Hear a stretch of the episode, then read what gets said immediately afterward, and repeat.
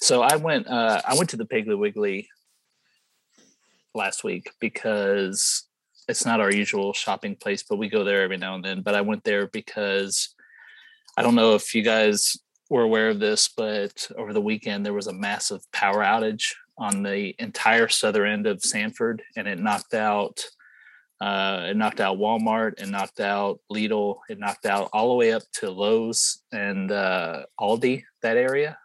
Mm-hmm. How did um, we not hear about that?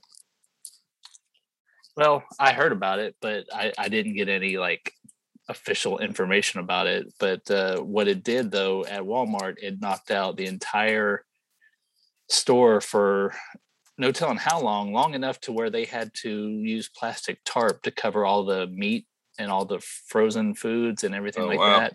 And long enough to where eventually, when the power came on, they still had the tarps over it, and they had announced that all that meat and all that chicken was not to be sold. So wow. there's there's no telling how long that that that that took place and how much um, you know how much food it damaged. So uh, back to the Piggly Wiggly, we I went to the Piggly Wiggly to to pick up meat to pick up some uh, cold items that I wasn't able to get down there, and uh, um, and discovered that uh, I'm missing out by not going there more often. That uh, yeah. it's uh, um, competitive price wise, but uh, uh, you know, I just always overlook it, and and I shouldn't. I need to add that to my to my rotation. But uh, but I will say this about all grocery right now is I don't understand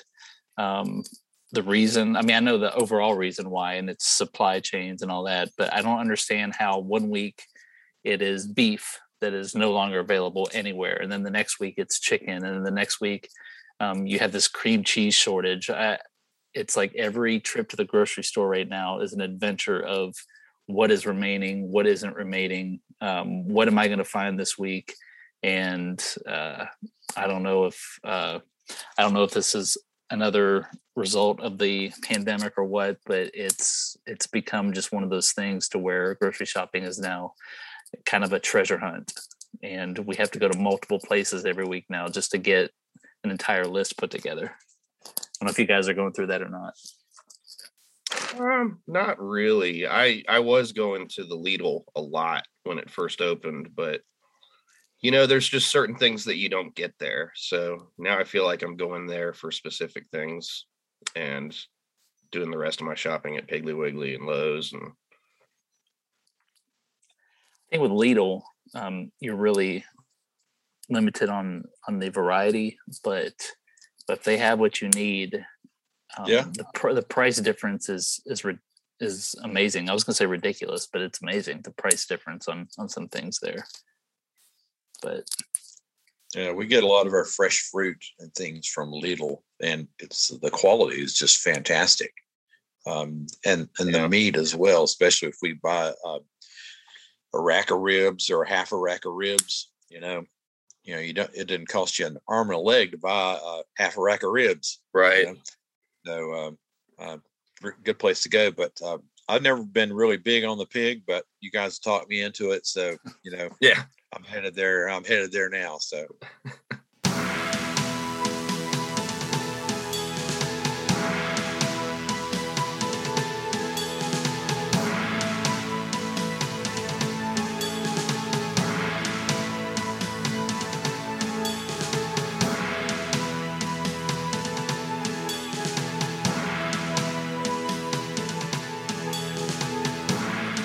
Well, um, we have February 2022 edition out with great in-depth reporting from Billy on the issue of dom- domestic violence. Yeah, it's kind of what I do. I'm kidding. Um, no, we we had wanted to do that story for for a couple months. We had been talking about it. Uh, just because we had a reader who asked us to look into numbers and everything, but it was really that the murder of the of the Sanford woman um, allegedly at the hands of her her husband. The, that's the story that led to the Amber Alert and and the arrest in Tennessee. Um, it was really that story that kind of got me off the couch and maybe go ahead and, and start you know doing the research and doing the story and uh, what was what was um I guess the the reason again that that that I went ahead and went with the story is when when we were doing the the story about the arrest, I went back and looked at his uh, criminal history, and um, he had a pretty lengthy criminal history, but a lot of it was uh, you know petty theft or bad checks or um, I think this and that, and he even had a, a, uh, pretty lengthy prison stay for a bank robbery.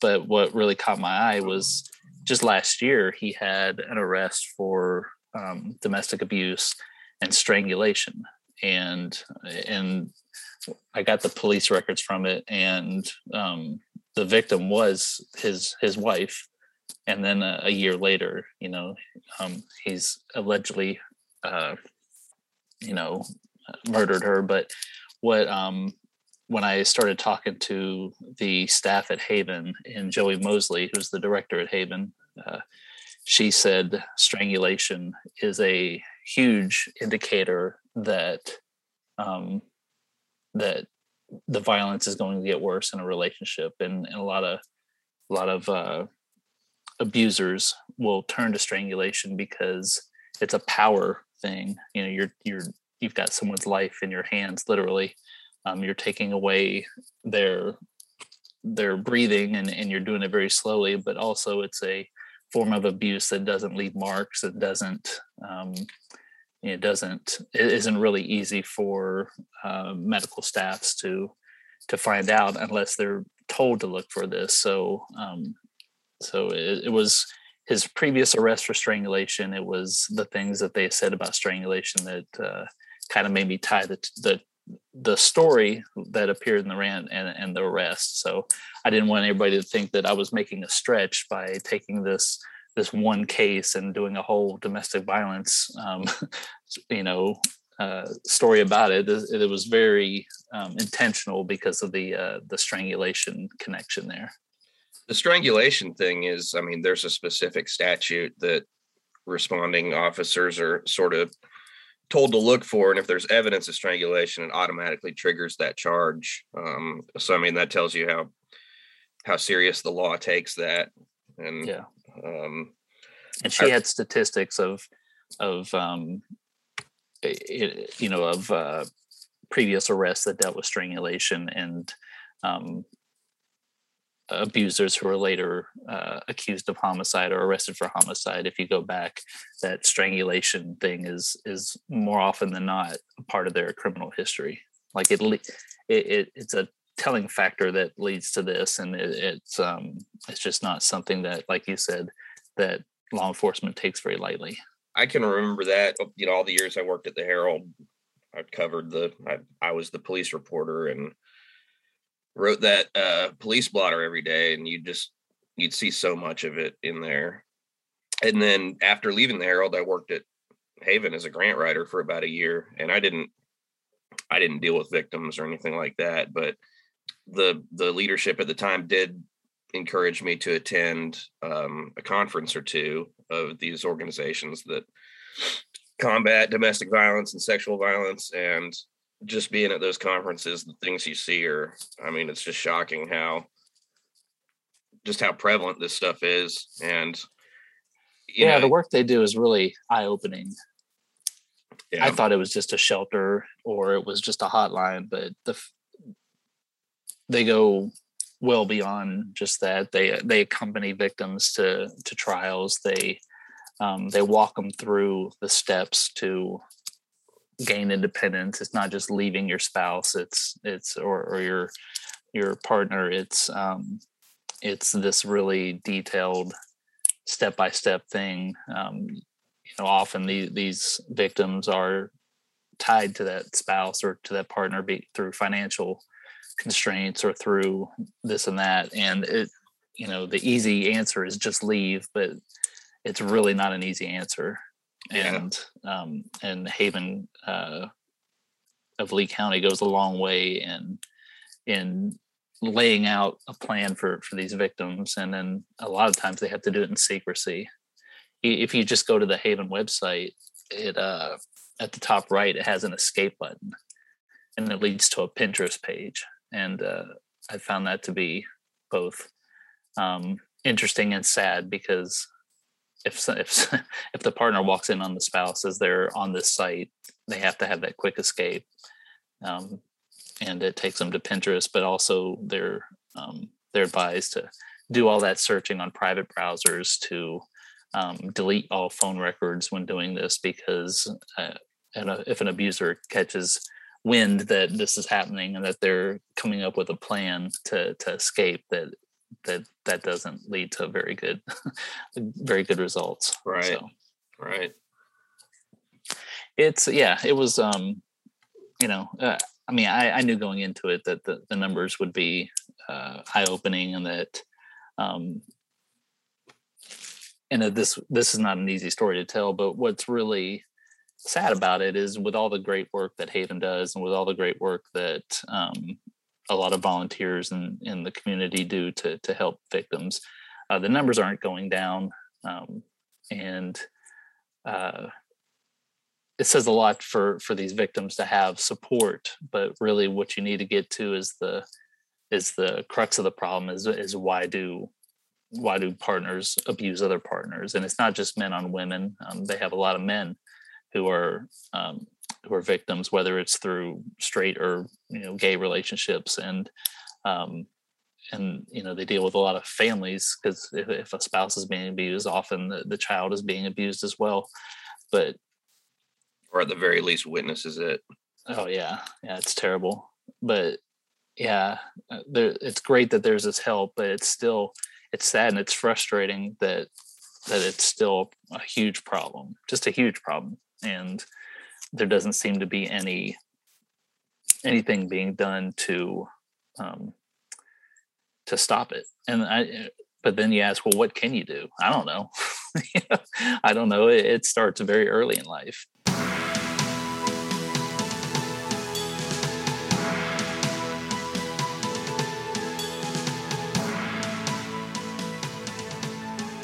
Well, Richard, you've had a big run of stories in the last few days just on on like government news.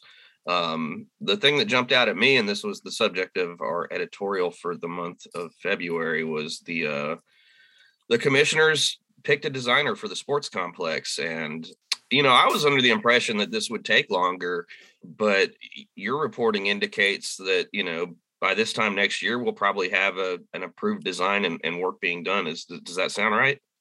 Well, this time next year, construction should be underway unless there are some, unless there's run into some major unforeseen roadblock, uh, you know, that that pops up between now and then. But they've actually moved pretty rapidly with this. Uh, the voters approved this back in November of 2020, and the commissioners then began the negotiation for uh, purchasing a part of that tract. Part of it was going to be donated to the county, uh, a smaller portion of it, but then the larger tract had to be purchased.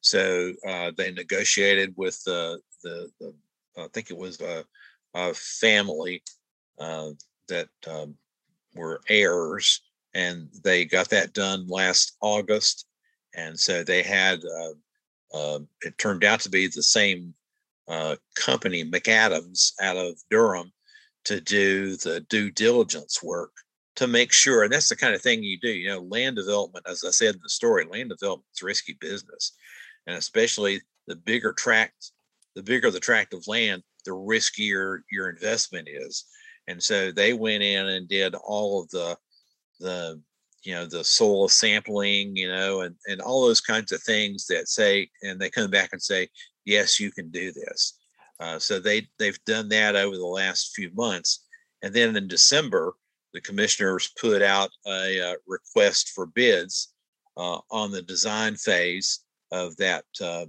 design of the multi-sport complex they received six uh, bids back and from what uh, the, the information was is that McAdams was head and shoulders above the rest.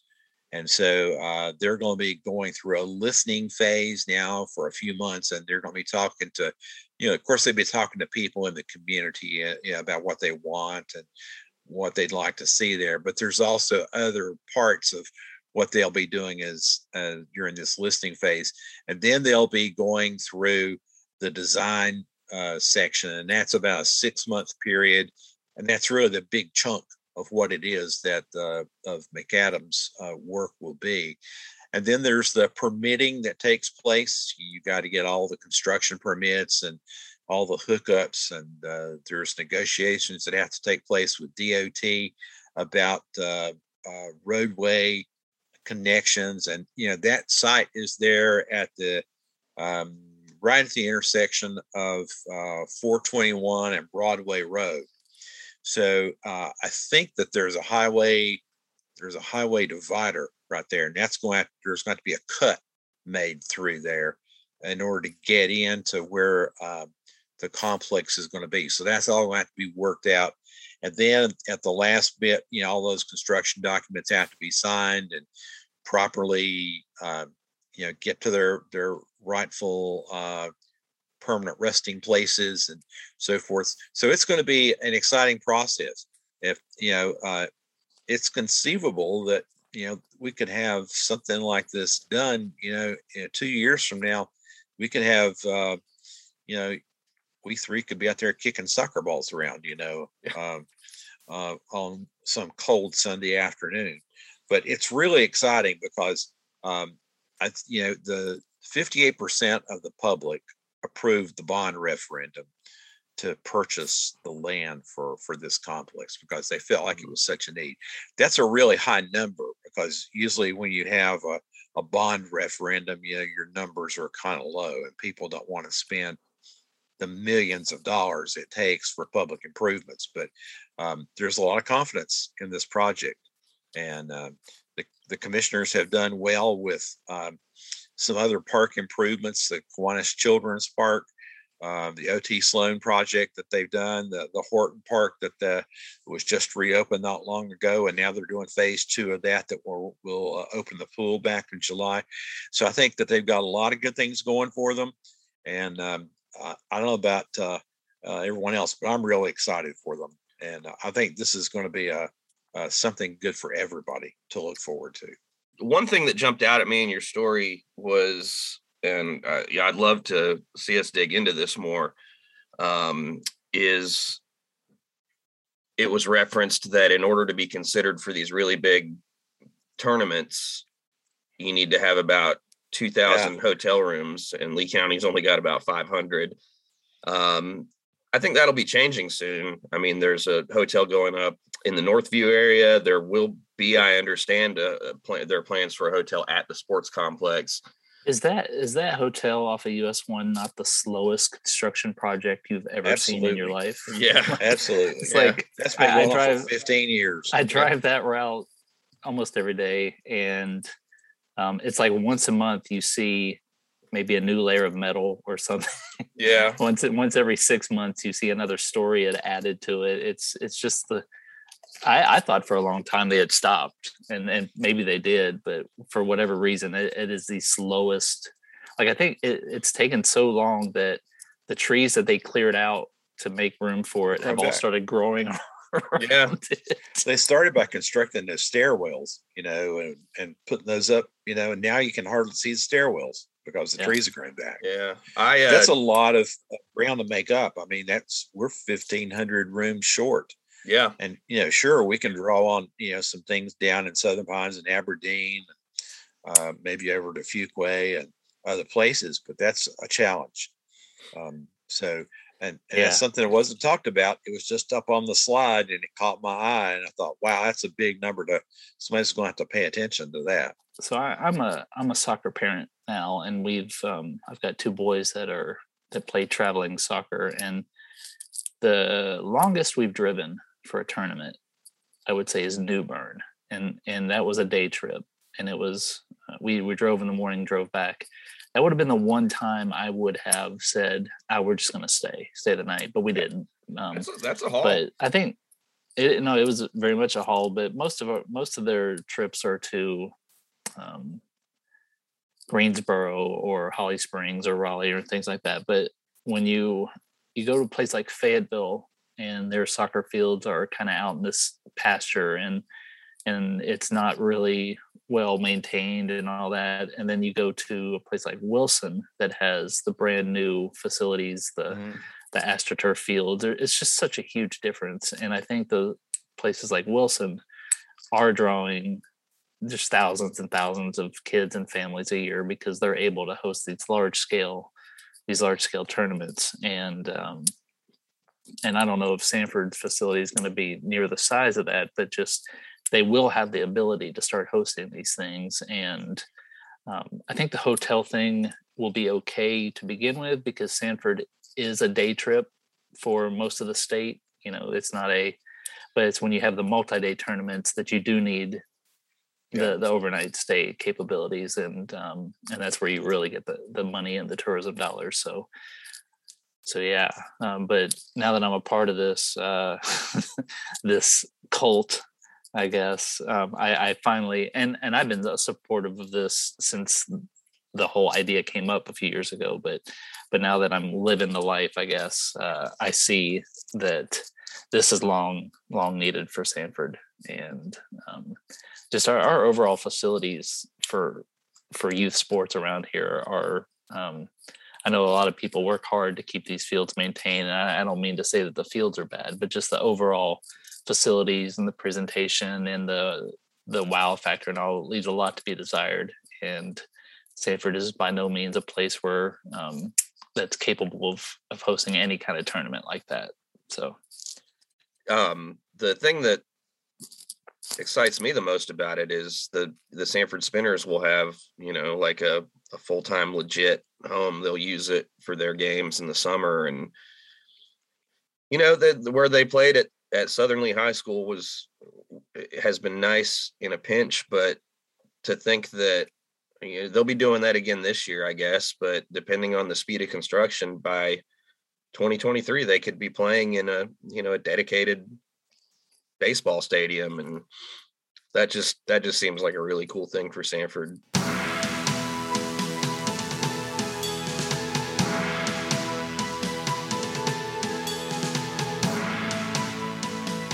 Our guest this week is Dr. Raj Swamy with uh, Central Carolina Hospital. He's a cardiologist there. Um, thank you for joining us. It's uh, as I understand, it's it's it's Heart Month, and um, you've got some some heart stuff to talk about. So so thanks for joining us. Why don't you uh, tell us a little bit about your background in cardiology and how long you've been with CCH and, and all that stuff. Well, thank you so much for this opportunity and for having me. So, um, I am an interventional cardiologist uh, by training. I did my med- uh, my undergraduate work at Duke University in Durham, North Carolina, and then spent 11 years doing my medical training at the University of Chicago uh, in in Chicago, Illinois. Oh, wow. I worked for seven years in Pittsburgh, Pennsylvania, where I'm originally from, and then came back to the Triangle about three to four years ago. At which time I share um, my practice time uh, mostly at CCH, Central Carolina Hospital in Sanford, but also at Duke University uh, in Durham. Okay, great. And tell us a little bit about your practice. I mean, cardiologist to a lot of people means heart doctor, but what is, um, I mean, go, go in a little more detail about the sort of day to day of a cardiologist. Absolutely. So, uh, as a cardiologist, I do specialize in in heart and vascular care. So the heart is the most critical organ that many people think of in their body, as well as vasculature, meaning the blood vessels that supply the the heart, the legs, the neck, our entire body. I spend uh, a bulk of my time taking care of clinical cardiology patients that have a variety of medical problems, such as congestive heart failure, heart arrhythmias, such as atrial fibrillation, or coronary artery disease, blockages of the heart vessels. As an interventional cardiologist, my main specialty, however, is in treating blockages of blood vessels. My main specialty is either treating blockages of blood vessels to the heart uh, with stents and other techniques, as well as treating blockages in the blood vessels of the legs, peripheral arterial disease. Those patients oftentimes suffer with pain in their legs when they walk, all the way down a spectrum to wounds on their on their legs that are not healing, particularly in patients with advanced diabetes, smoking history, kidney disease. Okay. Okay.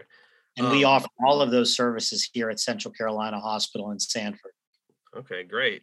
Um, and one of the things that was explained to me was that it looks like there's a couple of uh, a couple of things that are firsts for the area. Um, I don't know what you wanted to talk about first, but um, my understanding is that you're the first team in anywhere in the Carolinas to use the this Biomimics 3D vascular stent system. Can you can you tell us a little bit about that and what makes Absolutely. it unique? Absolutely. So um, I think one of the highlights of of this uh, opportunity to talk with the Rant podcast is to to let the viewers and listeners in the area know that we're doing some of the top technologies and procedures right here in Sanford, North Carolina. So Biomimics is a laser cut specialty stent which has a design that is made to be flexible within the blood vessels of our legs. This stent, by having this flexibility, is designed in a manner that it forms to the blood vessel once it's placed rather than the standard rigid stents that are normally used to treat blockages in the legs. Our team here at Central Carolina Hospital uh, was the first implanting hospital in the Carolinas to use this technology. We've now done approximately 15 patients and have seen uh, very good results in those patients um, after their procedures. And what um, what would make this biomimics technology uh, better for a patient, or or what what might a patient be suffering from that would make this technology, you know, a good a good procedure for them to undergo? It's a great question. So peripheral arterial disease as a whole is very underrepresented in the United States. There's approximately 20 million patients that suffer from this condition, yet, probably on average, based on studies, only about one to two million of those actually get treated. The majority of patients, their symptoms are under recognized or underappreciated by the patient and or their medical providing team. This stent in particular offers advantages to conventional treatments with stents that are also metal based because oftentimes the area that patients that have blockages in their legs is most commonly around the knee area. The area around the thigh into the knee often requires the most flexibility. If you can imagine your knee is an area where you have a flexion extension joint versus the main portion of your thigh. Mm-hmm. So, because we notice that patients with peripheral arterial disease oftentimes have blockages in that location, having a stent that offers flexibility is is deemed to be most superior in those locations. So it's a location based stent strategy, but in doing these procedures for now almost 10 years, and we do a very high volume at Central Carolina Hospital, we recognize that this location is actually more common than than many people recognize. So that's why we wanted to have the best technology available to our patients and we were able to get this stent into our hospital approved through all the you know appropriate committees and now being able to be used regularly sure and the fact that this is you know the only uh, you're the only practice offering this service in the carolinas right now what does that mean for for central carolina hospital? And what does it mean for you know just the sanford and lee county community as a whole to have this here? Well, I think it builds upon um, many things. There's there are various technologies uh, in the cardiovascular space, but even in other specialties, and I think this underscores uh, just the value that local hospitals have in the community, and what I think it offers. Not only does it offer our patients in Lee County the top of the line treatments, but hopefully this also allows uh, families and patients within Lee County to know that they have a solid hospital here that can support many of their needs.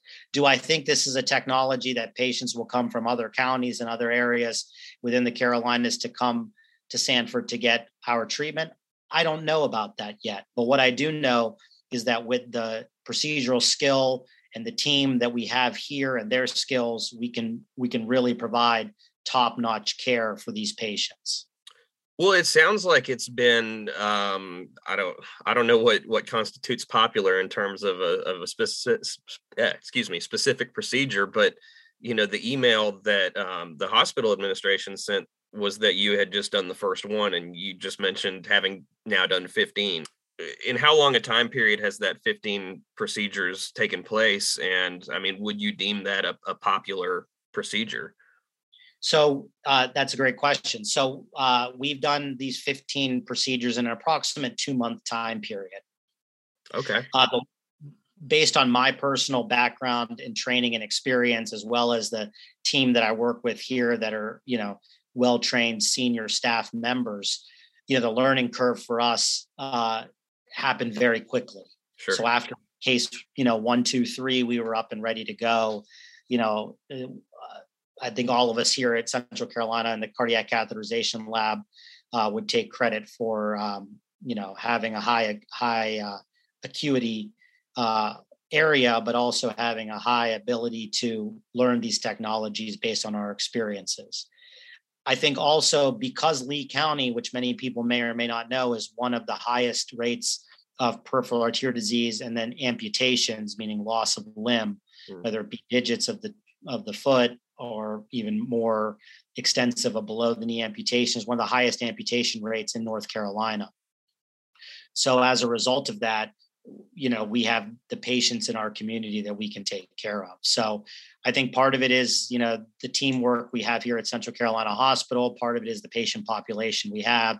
And part of it is just the confidence that we can provide the best care in the community and not have to send the patients in Sanford to necessarily Greensboro, Durham, Raleigh, uh, Pinehurst, Southern Pines for care that we can provide.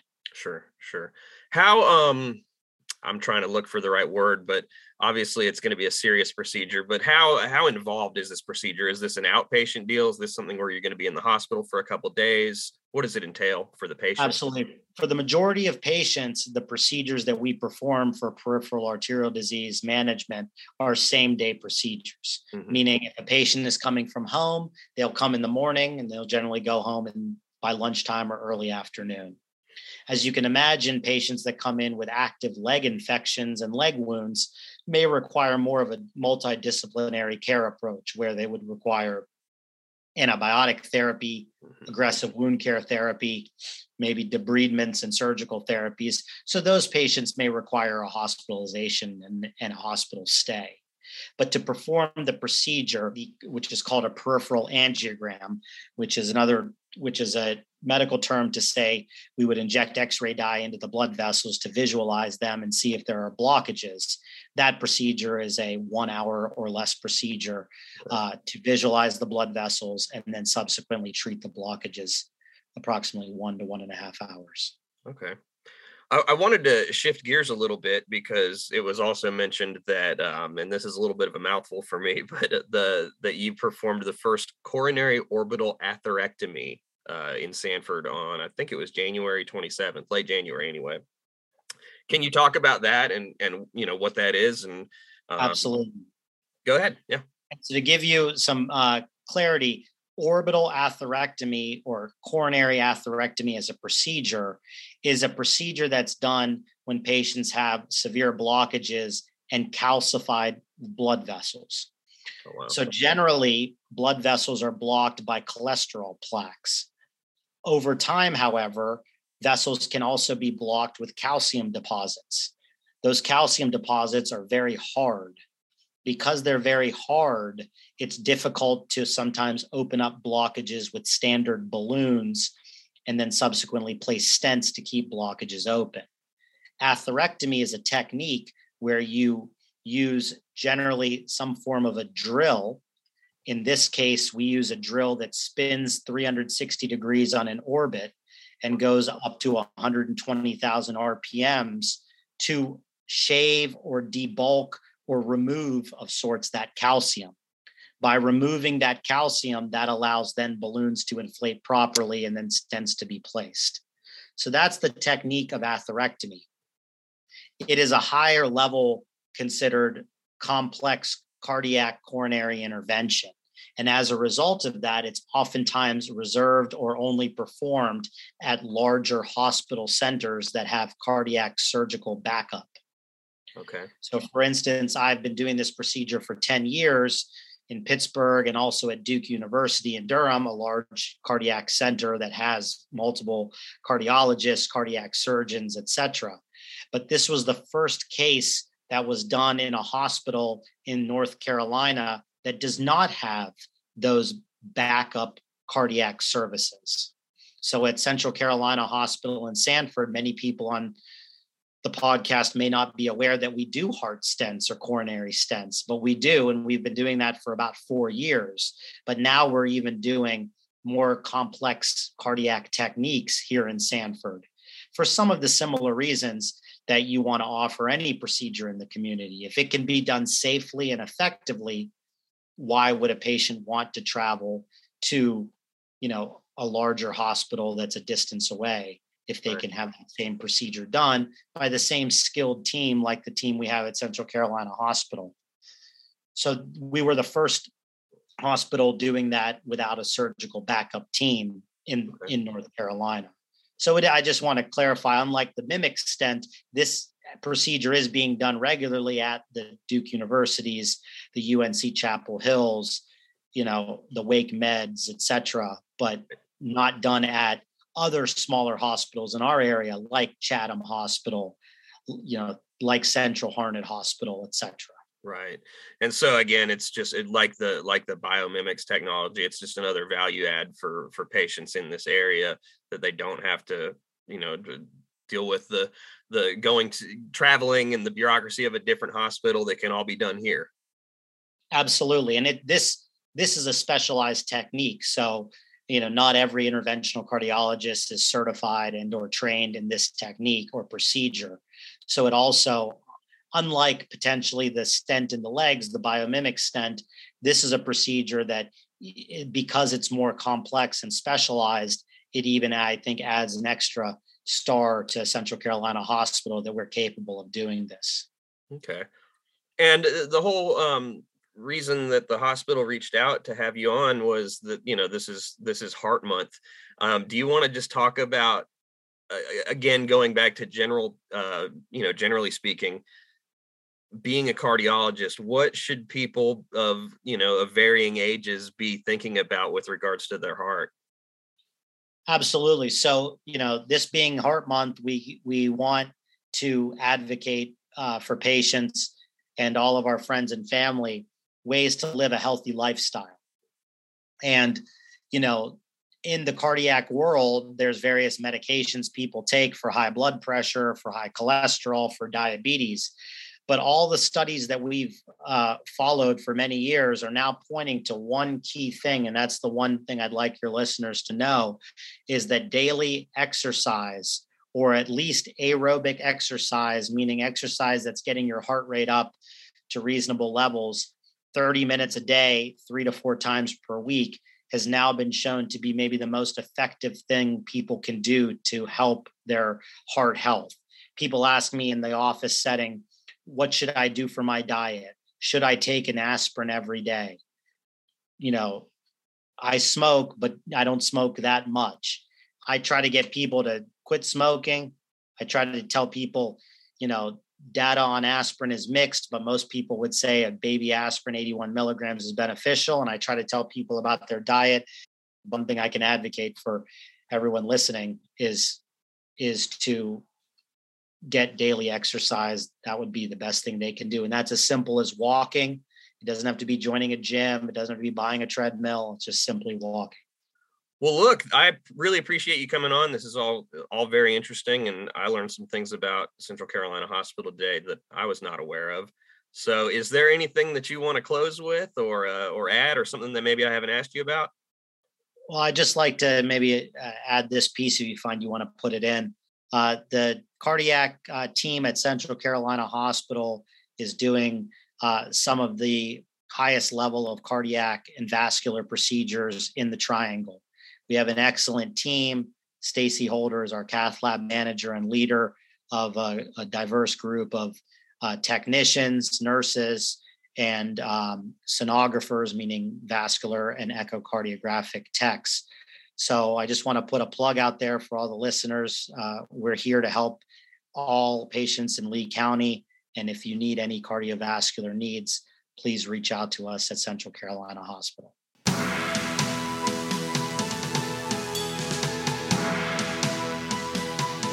Billy, you also had a uh, story about um, the robotics program at one of the uh, at one of the charter schools that I, I thought was a pretty cool story.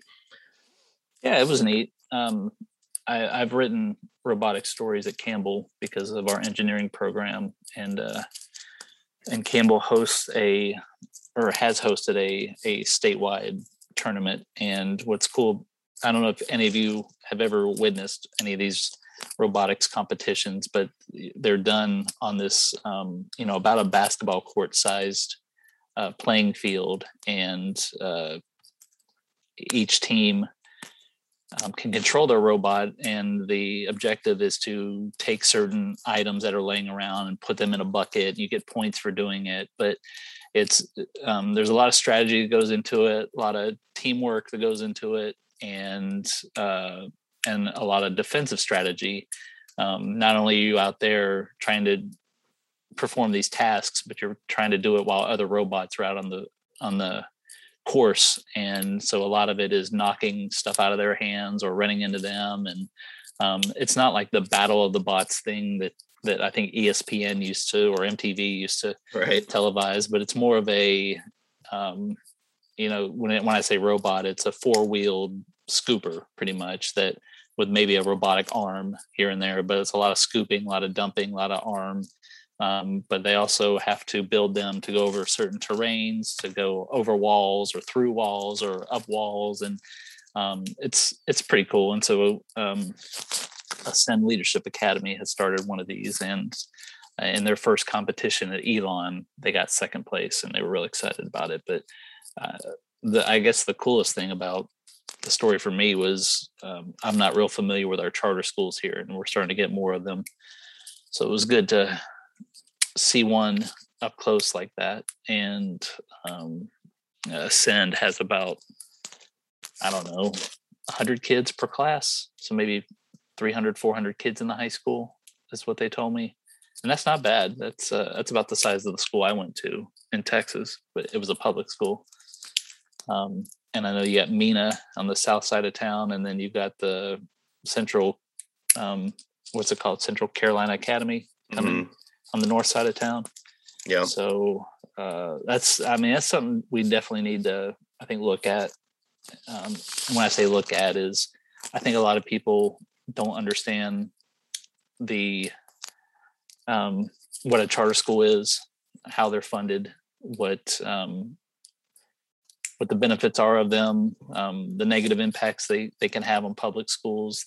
Uh, there are a lot of positives to charter schools. I'm not meaning to to to bash them by any means, but they do impact public schools a great deal as well. And I think that's something um, now that we've got two, at least two, with a third on the way, and these aren't just tiny schools. They're they're they're getting a fair amount of students. Um, I think it's time that we kind of answer the question what is a charter school so.